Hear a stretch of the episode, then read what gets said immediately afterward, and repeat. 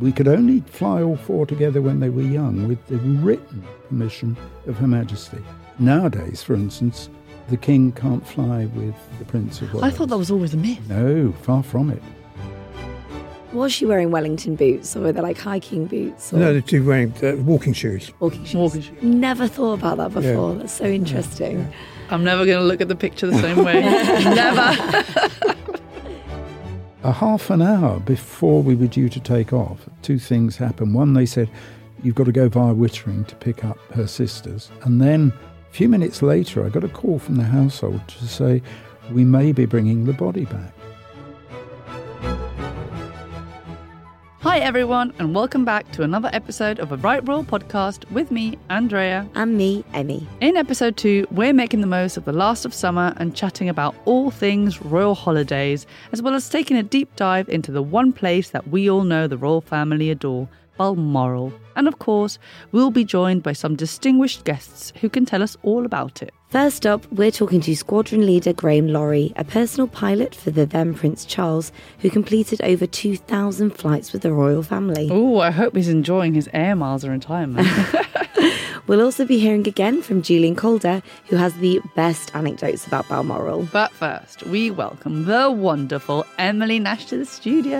Hello, good to be back. Tell us all about your summer. It's been pretty uneventful, which is lovely. I've managed to take my foot off the gas for uh, quite a big chunk of time and just enjoyed a bit of royal downtime for once. You know, the last few years have been pretty busy. And of course, last year, I think we were possibly starting to understand that things might be changing uh, fairly soon. So, yeah, it's been a good chance to reset, I think is the fashionable word now. Well, presumably you've been keeping your eye on the royals during your break, though, Emily. So, how have they been spending their summer holidays? Well, they have followed in the late Queen's tradition of gathering up at Balmoral in Scotland, which was one of her favourite homes. And I think it's lovely to see that they have continued to come together in a way that they have done for decades, you know. And it's a real opportunity for them to spend time together and relax away from the spotlight. They have this, you know, fantastic secluded property out in the wilds of the Scottish Highlands. And I think it's always pretty magical for them. So, who's been up there?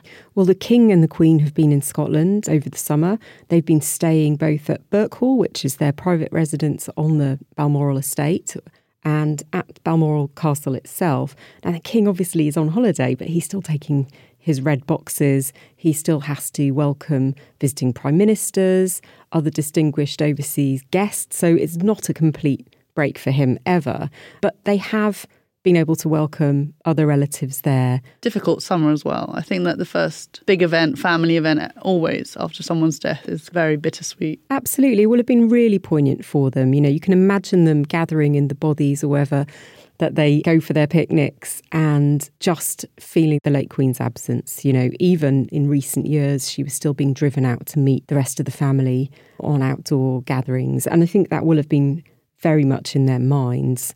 But it's lovely that they are continuing. So, talking about Balmoral, what does their day to day look like? What activities do they do? Well, from accounts we've had from various prime ministers who've visited the late Queen up at Balmoral, it's quite a busy diary of being up and out and going on long walks, going on picnics. The late Queen famously would do the washing up after picnics. Yes. The late Duke of Edinburgh, of course, was the king of the barbecue. We've heard lots of accounts about how he cooked a grouse better than anyone else.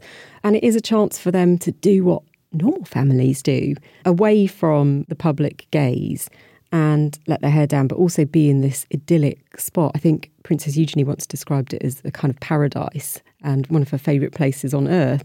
And you can see why it would be so attractive to them. You know, they can be there, they can be together, they can run free as much as the royal family ever can. I think it's interesting that the king has chosen to sort of stay up there and out of the spotlight around the anniversary of the late Queen's death, because that's something that she, of course, used to do every year at Sandringham Yeah. Which is where her late father passed away as well. So there's a again this tradition, this continuation that the royals are so good at. So we know what the more senior royals get up to, but I mean, is it a place for the kids as well? Like Louis and George and Charlotte, are there some fun things for them to do in Balmoral? Yeah, very much so. I think, you know, they have the run of the place. It looks, I mean, who wouldn't want to run around a huge castle in the Scottish Highlands? You also have the fishing. You've seen pictures over years of William and Harry as young boys out fishing with their father. I think it's something the Princess of Wales will be all over. You know how much she loves outdoor Oh, yeah. time for the kids, being in the fresh air. I'm sure everyone's sleeping really well at night. Well, I don't know about you two, but I wish that I was holidaying at Balmoral now. Sounds absolutely, I'll We're not, not offended at all, Emmy. absolutely amazing. could be podcasting, or we could be fishing in the Scottish Highlands. I think you'd look Clay good in tartan. shooting. Yeah, But shall we move on to our next guest? absolutely. Yes. I'm so excited to welcome our next guest. Graham Laurie is a former royal pilot who flew King Charles III around the world while he was the Prince of Wales, along with plenty of other members of the royal family. Welcome to our podcast, Graham. What an honour to have the former pilot of King Charles with us today. Thank you very much. It's nice to be here. Now, you flew the then Prince Charles more than 700 times and you completed nearly 2,300 flights with the royal family. That's Was that- right. I was that- very lucky. Back to 1981, and I uh, got a phone call. Could I go for interview to the Queen's flight for the possible job of personal pilot to the Prince of Wales? At the time, I was the examiner of the Andover aircraft, which is what they flew in those days. And I went along, and uh, of course, I examined some of the, the captains and co pilots on the Queen's flight. But when I got there, there were six other people as well.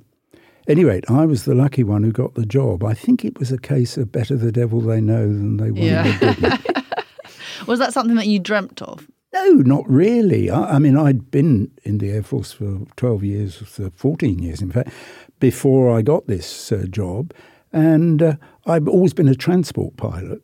I'd been stationed in UK, I'd been stationed in Sharjah in the Middle East, and in Brunei in the Far East. So I'd actually quietly got myself worldwide experience, which was one of the things they wanted. Incredible. I was going to say, what do you think set you apart from the other six candidates? I don't really know, and I'm not being clever, but I think it really was they knew me, and it made a big difference, I think. And in fact, I was due to start the day the prince and princess went on their honeymoon. The guy I was taking over from was due to retire from the Royal Air Force the previous day. And I must admit, I wasn't that happy of suddenly coming in and taking over with that particular flight going. So the captain of the Queen's flight got on to the Ministry of Defence and he got the guy extended for two days so that he could fly them out on their honeymoon and fly back. And then they didn't fly back with the Queen's flight. They came back on a VC 10, I think.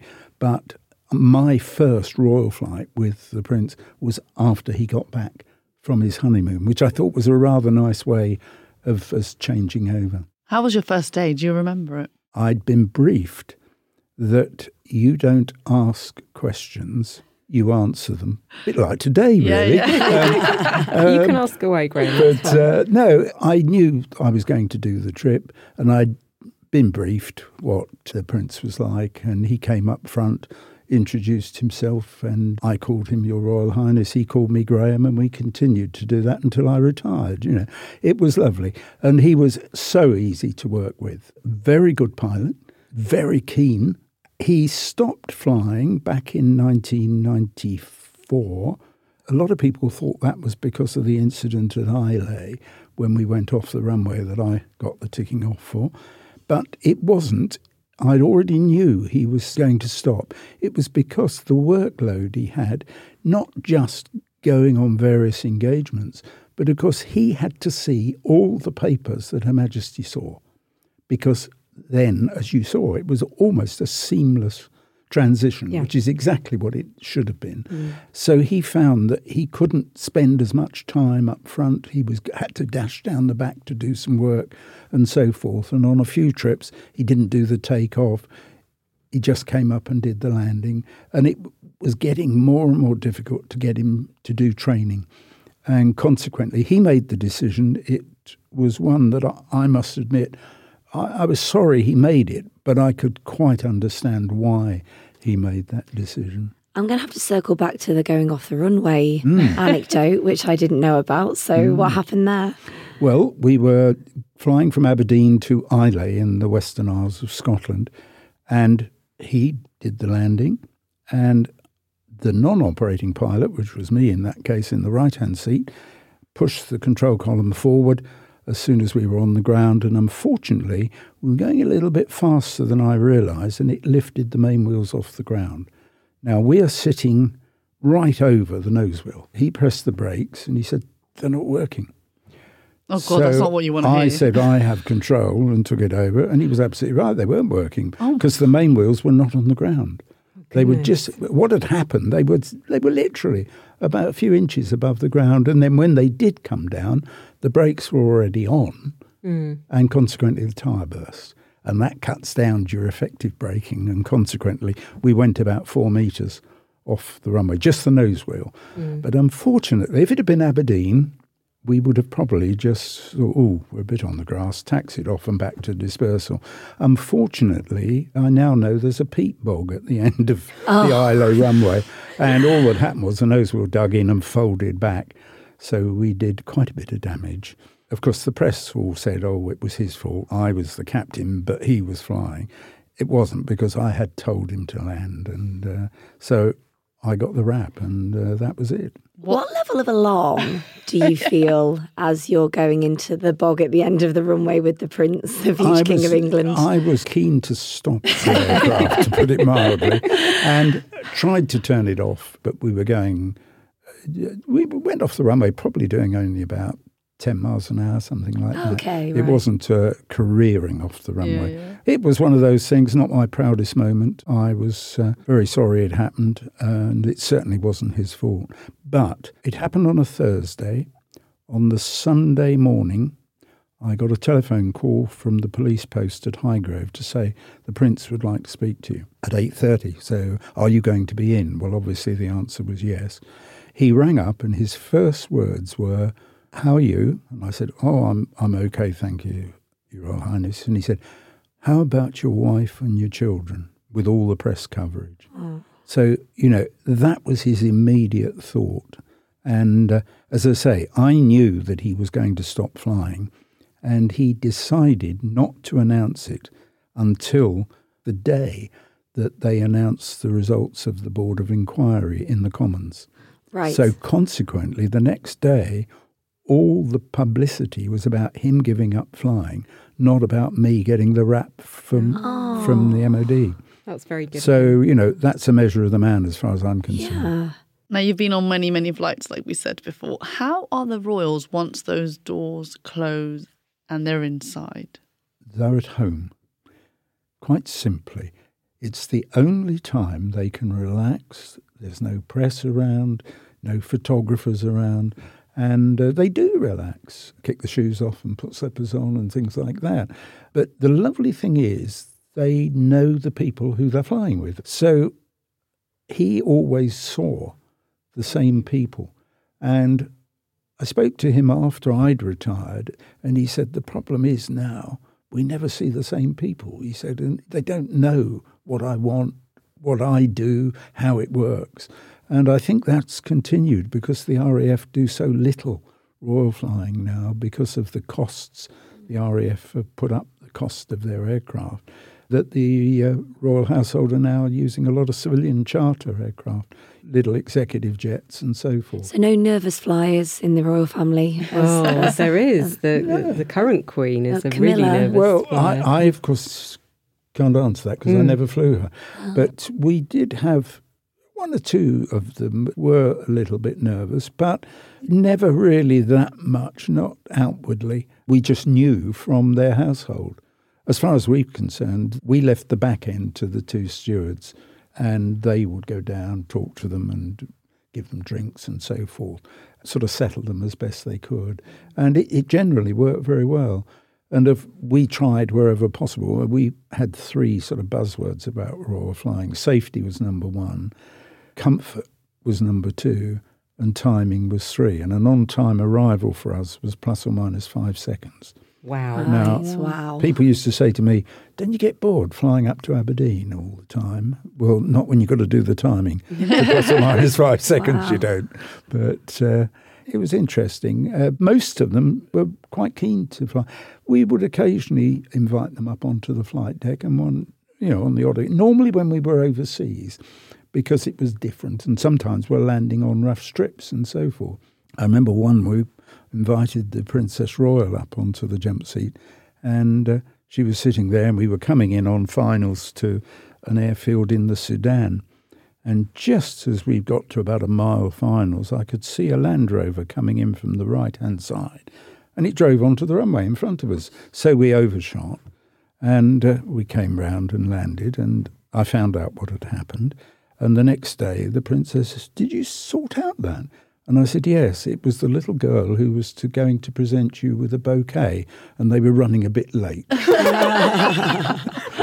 so she ended up running a bit late in order to receive the uh, the flowers. You spoke before about comfort, and I know before the aircraft used to be completely transformed. There were offices for the private secretaries. You had fax machines. Obviously, now it's different. It was like a home. The lovely thing was that we got all our food from British Airways at uh, Heathrow. There certainly it doesn't apply now, but it did in all my time.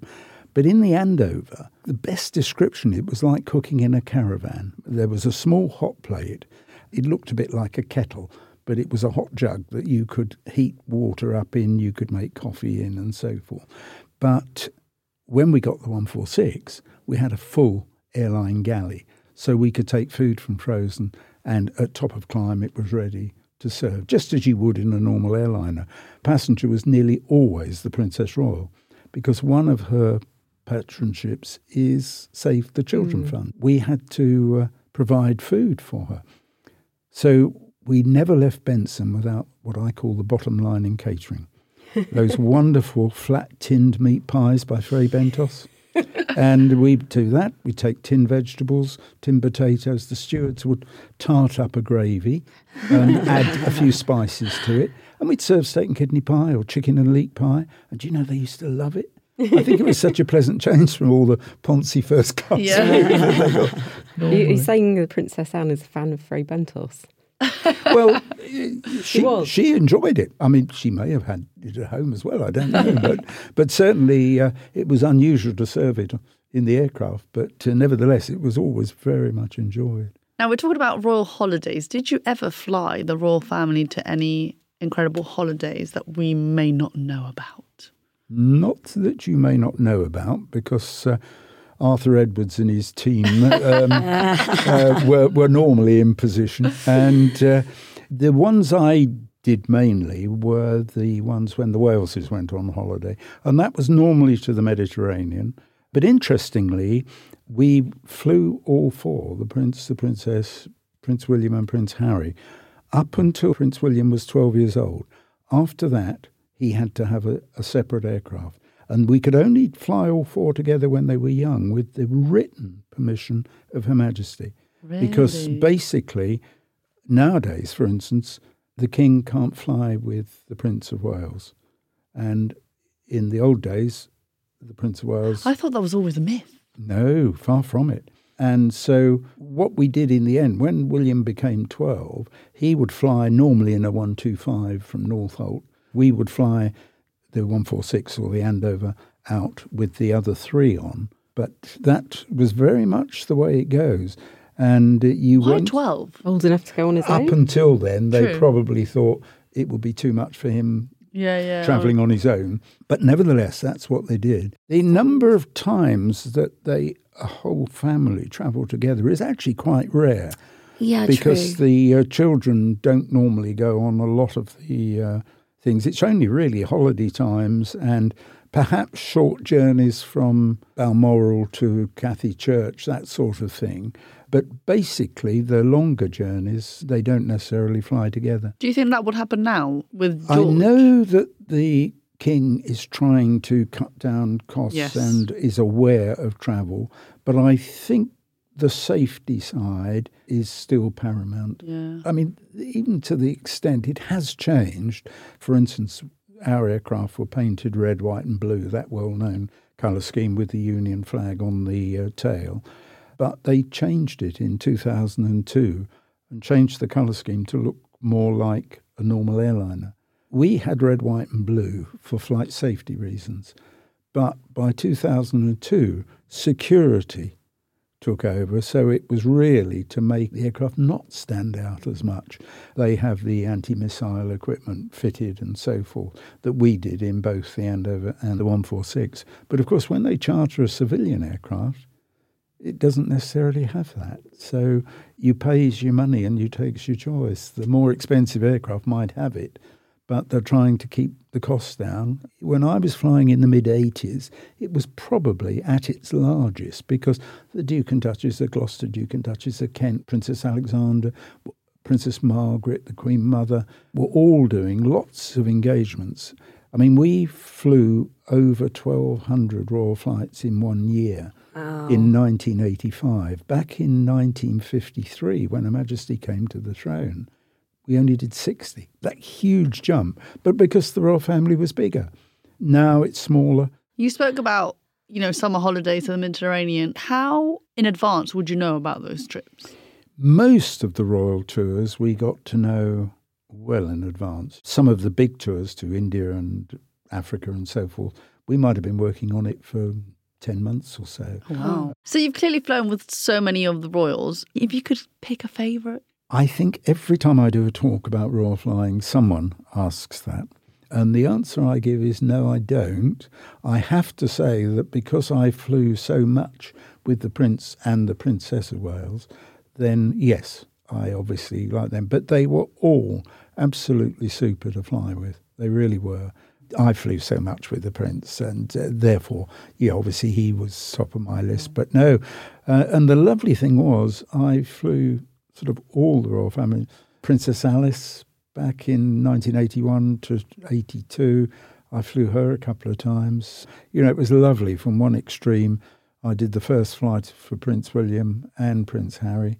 How was that? We used to invite Prince William up to the flight deck, oh. and uh, one day I said to him, Would you like to put the undercarriage down? So we let him. But of course, when he had a a younger sibling, we couldn't couldn't have two of them on the no, flight. no. um, so we had to explain to Mum that uh, now I'm afraid we can't do that anymore, and she was in full agreement. of course, talking of the princess, I had the job of flying her back from Paris after the uh, fatal accident. Oh, really? How did you get the news? Your job really didn't stop just piloting. You always had to be watching the news. Yes, my wife always used to say to me, Why do you want to look the news? Well, the answer was that if someone important died, there was a chance that one of the royal family would go and represent Britain at the funeral. So tell us more about that day, about Princess Diana. From a thousand bouquets outside the palace gates, the scent of a late summer, confirming the end of a life cut short. So it was with reluctance, a struggle, and a sense of helplessness that yesterday's truth dawned irrefutable. That must have been the saddest day oh, of your career. Very much so. I mean, I suppose if you say the highlights, the ones I remember most, that one and my last flight probably. But that one, I found out at about two o'clock in the morning. My son was home from university and he'd been out to a party and came in and had heard about the accident. So he woke me up. I dashed downstairs and rang Strike Command and said, Look, there'll be changes for tomorrow. I was due to fly the Prince and Prince William from Aberdeen back down to Lyneham because William was going back to school a couple of days later. And so I said, There will be a crew at Northolt when it opens at eight o'clock. So don't bother ringing anybody. My crew will be there. And uh, I got up at about six, found out that she died were rushed into Northolt and probably spent about three quarters of an hour on the phone. The household rang, the crews were ringing. By eight o'clock, we had two crews because guys had rung in and said, Do you need me? And so it was really good, a, a real good team effort from uh, 32 Squadron. A half an hour before we were due to take off, two things happened. One, they said, You've got to go via Wittering to pick up her sisters, which said, okay, fine. And then a few minutes later, I got a call from the household to say, we may be bringing the body back. Well, we had no idea that was going to happen because there was an op order which is out for all the royals, except there wasn't one for her because she was so young. They I hadn't know. worked on it.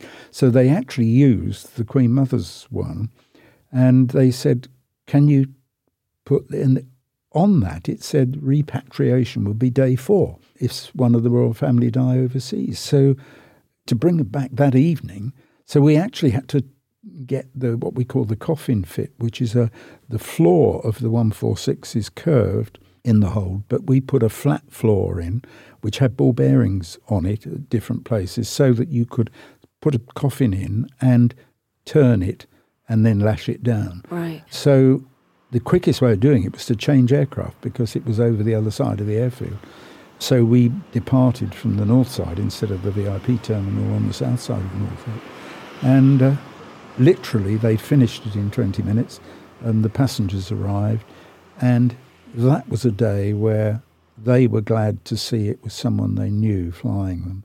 I mean, I can remember the press secretary just came on board, and I normally was sitting up front. I never went down the back when the passengers got on board, but somehow I thought, no, today I'll go back just to see if there's any last minute changes for a start. And uh, she came on board, and she'd obviously been crying. We just flung our arms around each other and hugged, and that was the way it went that day. And really, it was between the private secretary, myself, and the policeman. Between us, we were organising what we were going to do.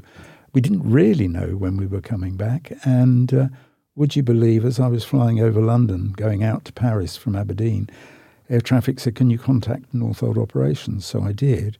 And they said, When are you going to get back? And I said, Well, it's another hour to Paris. You'll probably be on the ground minimum of two hours, hour back, or let's say about seven o'clock. Ten minutes later, they announced to the world's press that the aircraft would return at seven in the evening. Two hours before, at five o'clock our time, the coffin arrived at Villacoublay, and I thought, oh, goodness me, this is much too early for our seven o'clock. But then we saw a priest arrive, some soldiers arrived. They were going to have a little service before. In the end, we took off about 10 minutes early, and we could lose that easily. Except every time we spoke to air traffic, it was go direct here, go direct there, and could you pass on our condolences to uh, the prince and so forth. It really was a day to remember. And it was one of those days where we made our plus or minus five seconds. I'm glad to report. Wow. But I couldn't relax then because we were taking him back up to Aberdeen to be with the boys after we'd landed at Northolt and the coffin had gone. I could not believe the crowds.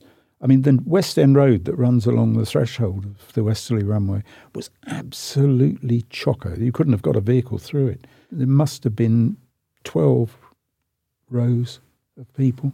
And then, of course, the A40 into London that night. Um, there were people all the way along. It was absolutely amazing. What a day. Oh, What a week. well, it was. I went up on the Thursday to sign the book of condolence. We got up about 20 to 1 and queued up and backwards and forwards, backwards and forwards, past the NAAFI van giving out free tea and so forth. And then at 10 to 9, I got into uh, St James's to sign the book of condolence. And just as I was going in, one of the protection officers saw me and he said, you haven't queued up, have you, Graham? You should have rung up. You could have come any time. And I said, I wouldn't have missed that for the world. You know, it was just lovely. I was very careful not to say too much. But just before we went in, a couple of women in front of me turned to my wife, Jo, and said, He knows more than he's letting on. no idea how they guessed, but they did. It must have been incredibly emotional for you, though, because obviously you, you worked with the princess It- for many years. Yes, it was. And when we got back to Aberdeen on our way up, the crew said to me, Do you think he'll come forward? Because he was sat down the back. And I said, No, I doubt it. He'll probably just get out. When we got to Aberdeen, I'm halfway through the shutdown checks when the steward said, He's coming forward. And we spoke for between four and five minutes. I won't tell you what we said because I wouldn't do that, but I couldn't even tell my own crew half an hour later. It was just one of those things. I'd landed and gone, "Phew, it's over. And he came up front, and I really, honestly couldn't tell you. I obviously said, you know, our condolences and so forth, like anyone would. But we apparently were speaking for about four minutes. And then he went down the back and drove off to Aberdeen. Now, you said there were two memorable flights, one being that one and the other one being your last flight. Yes, my last trip in the Royal Air Force was with the Prince of Wales on a five day tour to the Czech Republic, Slovakia, and Switzerland, and then back to RAF Lyneham. And when we got back, I was sent down the back to be presented, and he gave me a, a signed photograph of him in RAF uniform and a beautiful pair of Asprey silver cufflinks with uh, his crest on. Sadly, we had a robbery at home about three years ago, and that the cufflinks went. I've still got the photograph in a lovely leather frame, and uh, that's amazing. But sadly, these things, we now have an alarm, oh. as you do. One of my questions is about royal pets, which is quite peculiar. But Angela Kelly, in her book, talked about the corgis getting on the plane with the late Queen. Did you have furry passengers occasionally? We did have furry passengers. Of course, the Prince of Wales had his own Jack Russell early on. I mean, he had a Labrador originally, but a, a Jack Russell when I flew him, which would wander up normally to the galley. yeah. Probably the worst was one day from Marham up to Aberdeen, Princess Royal got on board with 12 wet Labradors. Oh, oh. Now, oh. A, the smell, Yeah. Oh, and B, yes. B, the hair. And we had another Royal to do that day. So I was flying back down, I think it was to Manchester to do a Royal back to London. And the rest of the crew, the crew chief, the steward, and everybody were down the back with sellotape, getting all the hairs off Oh, the no. carpet. oh my God. And we arrived, and they just about finished when we got to Manchester. But uh, yes, the corgis were carried up. We, particularly on the Andover, it has open steps, and dogs don't like going up when they can see a gap through. So we used to put a tarpaulin underneath the steps so that they couldn't see through. And they would generally go up, but there were one or two of the corgis didn't still didn't like. You'd often see a picture of, of either our policeman or the, the steward carrying a couple of them up. We are talking quite a lot about Balmoral Yeah. as well. I wonder, did you ever get a chance to visit Balmoral? Funnily enough, no. I was offered the chance and did go once to the Castle of Mey. And uh, our helicopter crews, of course, they were the ones that got invited in to all the royal destinations. And I know one particular lovely one in the Castle of Mey. The Queen Mother invited the helicopter crew, had flown her in to tea. And they were sitting round, and well, the steward brought in uh, some trays of sandwiches, uh, cucumber sandwiches, with obviously with the crust cut off. And the navigator bent down to pick one up, and one of the corgis had his finger. What? And the Queen Mum said, uh, "Oh no, you shouldn't have done that. They're his." so they've got a tray for them and a tray for the uh, so corgis. funny. So yeah, lovely. But, oh, to uh, be a corgi in that family. yeah. Oh, to be no, a I did. corgi um, when we cucumber used to fly the Queen Mother up to, and that was again I, my last three trips in the Royal Air Force. The third one from the end was with the Queen Mother bringing her back from. Uh, Castle of Mey when she was 100. The next one was Her Majesty and Prince Philip from Birmingham down to London. And finally with the Prince of Wales. So I couldn't have had three better flights to do as my last three. But when we used to go up to the Castle of Mey, we uh, used to land at Wick. But Her Majesty the Queen Mother always wanted to go and have a look at the Castle of Mey beforehand. So we used to go up, get a few minutes early, do an orbit round the Castle of Mey. And when she was 100, it was the day after she was 100. And uh, I asked to do that trip. My last year, they said, What do you want to do? Do you want to do a trip to America? And I said, No, I want to fly the Queen Mum on her 100th birthday, which was the next day as it happened. But when we went up, the household was standing on the grass outside making a 100. Absolutely lovely. So you know, it really was. And then we landed, and of course, there was a big crowd to see her land there. It really was lovely. Graham, I think I could talk to you for hours. Absolutely, it's fascinating. Well, I get into auto gabble after a while. Oh, I know. it's Unfortunately, we have to wrap it up. Mm. No, thank you so much Pleasure. for coming. Thank Pleasure. you Thank so you much so for coming. It's really- we hope to speak to you again. I'm so sad that chat is over.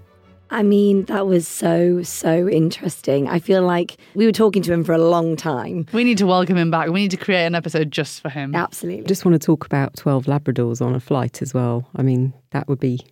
That would be a no-no for me. no-no. could just, I could just imagine them with a sellotape, like cleaning out all the hairs. you could just tell he was a pilot as well, couldn't you? I've no, I, I, felt, I felt very reassured. For, for those who obviously you can't see us, but he was wearing the most magnificent tie. Yes, he was in his RAF tie and he had a little pin badge, a very shiny shoes. Very elegant. Still looking very much the part of a royal pilot. Also, I can't believe I didn't know that story about how they uh, nearly um, crashed the plane. Taxi, no, that's that's strong. Yeah, no, that they they nearly landed in a pond. But speaking of royal holidays, once they're actually on the ground, chatting to Julian Calder, he had some excellent stories about their time in Balmoral and the time he spent there photographing the Queen. Listen up. Now, you were lucky enough to photograph her at different royal residences. How different was she when she was like at Balmoral to Buckingham Palace or Windsor Castle? Or was she just always Well, the same? The thing about Balmoral, it was she was on holiday, Yeah, and the security is gone. really arm's length. It's there, but you don't see it, and there's not a lot of courtiers there. There's only you know maybe one or two people that are officially there, but it's easier to do things in Balmoral. They say she was her happiest in Balmoral, and you took an incredible photo of her back in 2010. I was wondering if you could tell us a little bit about that day. Well, that picture came about because we were doing a book, and the book we're paying for it ourselves, and it was expensive to produce, and big photographic books are. And we thought the only way we we're going to pay for this is to get Her Majesty on the cover if we can. So I'd always wanted to photograph her as Queen of Scots with the Honours Three, and so put a request in if we could photograph her when they went up to Edinburgh Week, and she would be there. And the message came back too busy. Anyway, the Duke of Hamilton, in whose care the Honours Three was not well, so we couldn't get them. But at the end of it, it said the Queen would be happy to do it in Balmoral. So we thought, oh, jolly good. Then I went through all the list of her titles, of which there are many, and one of the most obscure ones is Chief of the mm. Chiefs. I thought, oh, that's a good, I can illustrate that. That's a good title. And so that's what we did. We set up there, drove up in pouring rain. Next day, lovely day in Balmoral, and so we did a recce to find a number of places that would work. I went and had a look at the place where Lichfield had photographed her in the early days, but there was no way that an 80 year old lady was going to get down there in her robes. so we had to find something that was accessible. And so came across this place called the Gelder, which is a cabin that they use to have barbecues. And the, they also, that's where she entertains prime ministers go. It's all lit by candlelight, candlesticks that are collected by the Queen. So Oh, it's wow. a very it's a very nice place. We thought we, we could do it there, but the landscape, when you looked at it, it was nothing. It's just a pretty view. It looked nice, but when you're doing a figure in landscape, which is a sort of classic photographic theme, the figure's got to dominate the landscape, but the landscape's got to be very sympathetic with putting the figure in there, and it all worked. So when I saw it, the trees on the right hand side of the picture, the little beck that twists. That could you think? Well, the robes match the robes, and the foreground. There was some heather there, but we supplemented it and added some. Anyway, so that was our choice, and we thought, well, the Queen can change in the Gelder in the cabin; it would be fine. So we went back, having set the lights up and knowing what we were going to do. Drove back about 15 minutes back to the castle, and there was the Queen standing there ready to go.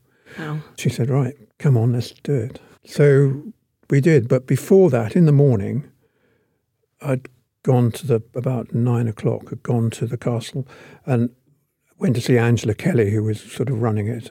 And sitting on her lap was the Vladimir tiara.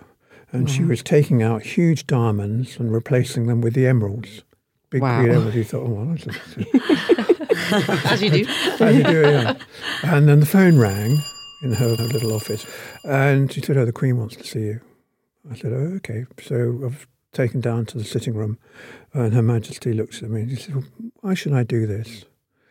And I said, "Ma'am, the inspiration for this picture is actually comes from a, a set of portraits that Raeburn did of Scottish clan chiefs, and the the best one is MacNab of MacNab. It's a, it's a beautiful painting, but he was a terrible chief." Which she laughed, and she said, "Right, we'll do this." but make sure that the robes don't get wet. so we took it that. So that with that, with her blessing, we went off and, and did it. And so driving there with two cars, my friend Alastair, Bruce, who's very, very friendly with Her Majesty, was driving, and my assistant and we were sitting in the back, and we thought we've got to get there quickly. We must get there. The Queen's driver was keeping up, so we were bouncing along this road. The Queen was in her full attire and they drove past a family walking along the side of the road. And when they looked and see what was in the Land Rover, Oh they were absolutely gosh. aghast to see Her Oh Majesty God, fully dressed. And Paul said, "They think you probably dress like that." all the time." so anyway, the picture went very well. We did as much as we could do. There were no midges, which was fantastic. The skies were darker than the day before, but we I needed that. I've got a you know whole set of pictures from that, but I just needed one shot. Near the very end of the shoot, I said, "Ma'am, the clans are gathering up on that hillside," and she sort of looked up like that, and I just clicked, got the shot. And the essence about being a portrait photographer is you've got to get more than a likeness. You're bound to get a likeness. Everybody with an iPhone gets a likeness. But if you're going to be a serious portrait photographer, you're looking for that moment where you're going to get more. It doesn't happen every time. You know, very, very rarely do you think you get to the soul of somebody. Painters probably have, it's easier for them because they may have 40 hours Yeah. to get to something. And a photographer has 40 minutes. So, and if you haven't got it in 40 minutes, you're probably not going to get it anymore. Did So you you- know you had the shot when you took yeah, that yeah, shot? yeah, I did, yeah. You just knew it. Yeah, I just knew, yeah. I think we should say to listeners, if you want to check it out, if you Google Chief of the Chiefs, you'll see it. And it is, It's an incredible. it's an incredible It's an photo. incredible photo. It really, really is. Can I just ask, did you sleep the night before? Um, yeah, I've been doing it a long time. So you, you do go to sleep. You're not worried. You're not anxious, but you're certainly not relaxed. You don't want to be relaxed. You want to be Excited. slightly taut, Yeah. you know. And but you do go over everything. Check, check, check, check. As I leave the studio, on the back of the door to leave, it's got check, check, and check again. Oh, I might put that up all around my house. Because the thing is, you can have thousands of pounds worth of equipment in your hand, and very often it will all depend on an A3 battery. Yeah. You're not Ah, working, of the triggering doesn't work, or something like that. So you have to check it, and then you're stumped. Were you lucky enough to show the Queen that photo personally? Yes. So what I did, it was quite interesting. She wanted to see it, so I did a big picture of it, of that shot. But I, she also wanted to see her faces. So I've got a set of 36 contact sheet of all the faces from all the shoot, and I've Oh, got her ticks and no and ticks and no. So she did look at everything, but she didn't quite understand why she's standing there in the road. I think in the end, she accepted it that it was a significant portrait and slightly different from most of the ones that she'd had done. it really is special. And I think, you know, what you were saying about the landscape, evoking that Yeah. chief of chiefs. Now, that photo is completely different to another one that you took of the Queen inside Balmoral. What was the Queen like when she was inside? So that, that picture came about because I wanted to do my own portrait for the Diamond Jubilee. There was a picture of her father working at that desk. And I'd, I'd been in that room several times. So I said, Could I take a photograph of you working at your desk uh, similar to the one of your father? And she said, Yes, of course. And the dispatch box was placed there and everything was put. In. But I photographed her in the morning. But I said, Could I photograph, come back and photograph the room at the end of the day, like four or five o'clock, which I did. So it's actually a two. Composite. it's a two-bit picture, yeah. Oh, so, wow. So, but I wanted to photograph her in the eve to suggest it was the evening of Yeah. her reign, and that she was on holiday, but she works, Yes, works every yes. morning, looking at the dispatch boxes, just as her father did. I love it. We're actually looking at the photo now. I hadn't realised. So you can see the lights on either Yeah. side. It's b- b- taking taking sort of control. Do you think she felt more at home with a photo like that in contrast to the the chief of the Oh, chiefs? oh, yeah, probably, but I don't think she would ever admit it. She'd been photographed so many times. I mean, she, she'd been photographed for every major photographer in the world and uh, um, ever been. You know, however long she started being photographed when she was, you know, three or four, you know, tiny.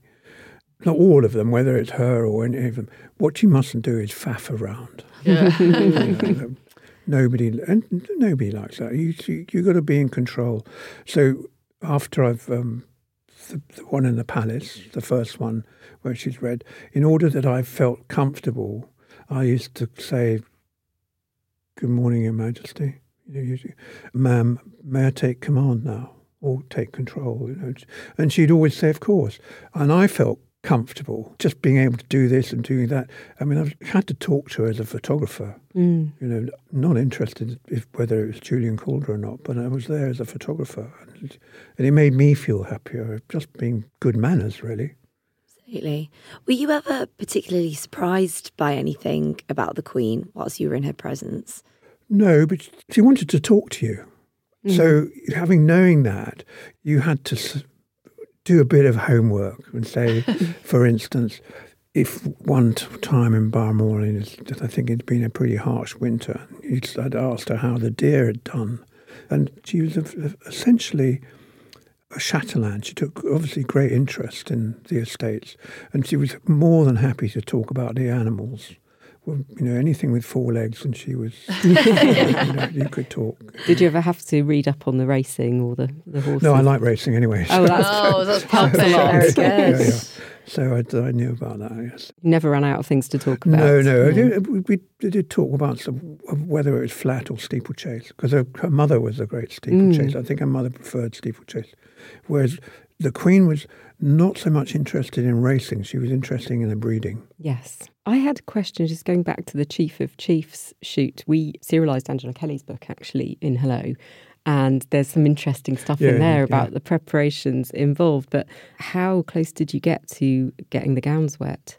The robes? Oh, they weren't. They they weren't going to get wet. There's a sheet underneath her. right. Yeah, there is a sheet under there, and you can't see it, but uh, it is there. You know, I was thinking that the whole time you were telling us about it because I was like, the pressure of you've got one job to not let the robes get wet, and there you are in the middle of Scotland after a very but rainy don't, day. Don't forget, it's, it's the grass. It's springy like It's not like a croquet lawn. But Good surely she was worried point. that it was just going to be heavier for her, not that she was going to have to clean up the mess herself. if they got Surely wet. did- she didn't want to damage the robes, surely. No, but surely they wouldn't get damaged with water. It was more like the fact that they would become heavier. Or No, I don't think there was never. It was not going to rain. There's never a chance of Yeah. that, that. And she's wearing walking shoes underneath it. Yeah, yeah. Oh, that's a funny thought. She's Yeah. got Hunter Yeah. Wellies on under, yeah, Yeah. It's, uh, under all her yeah, robes. yeah. That's, yeah, never that never occurred to me. no, it never occurred to me either. No white satin shoes for that No, kind no, of God, thing. no. she's, she's not far from the road anyway. Maybe I don't know, length of this room. So, Mm-hmm. so you know, spent her whole life tramping over there. She's not going to. You know, So- a few yards not going to make any difference. Was she wearing Wellington boots or were they like hiking boots or No, she's wearing uh, walking shoes. walking shoes? Walking shoes. Yeah, yeah, yeah. You know, stout shoes. I think Stout shoes. Yeah. Never thought about that Yeah. before. That's so interesting. yeah. I'm never going to look at the picture the same way. never. So that's everything from us today. Thank you so much to all of our guests and to you two for joining us. We'll be back to talk all things royal education, so don't forget to subscribe now. In the meantime, catch more from Hello with our news and entertainment show, The Daily Lowdown, available on Spotify, Apple, and wherever you get your podcasts. Bye. Bye.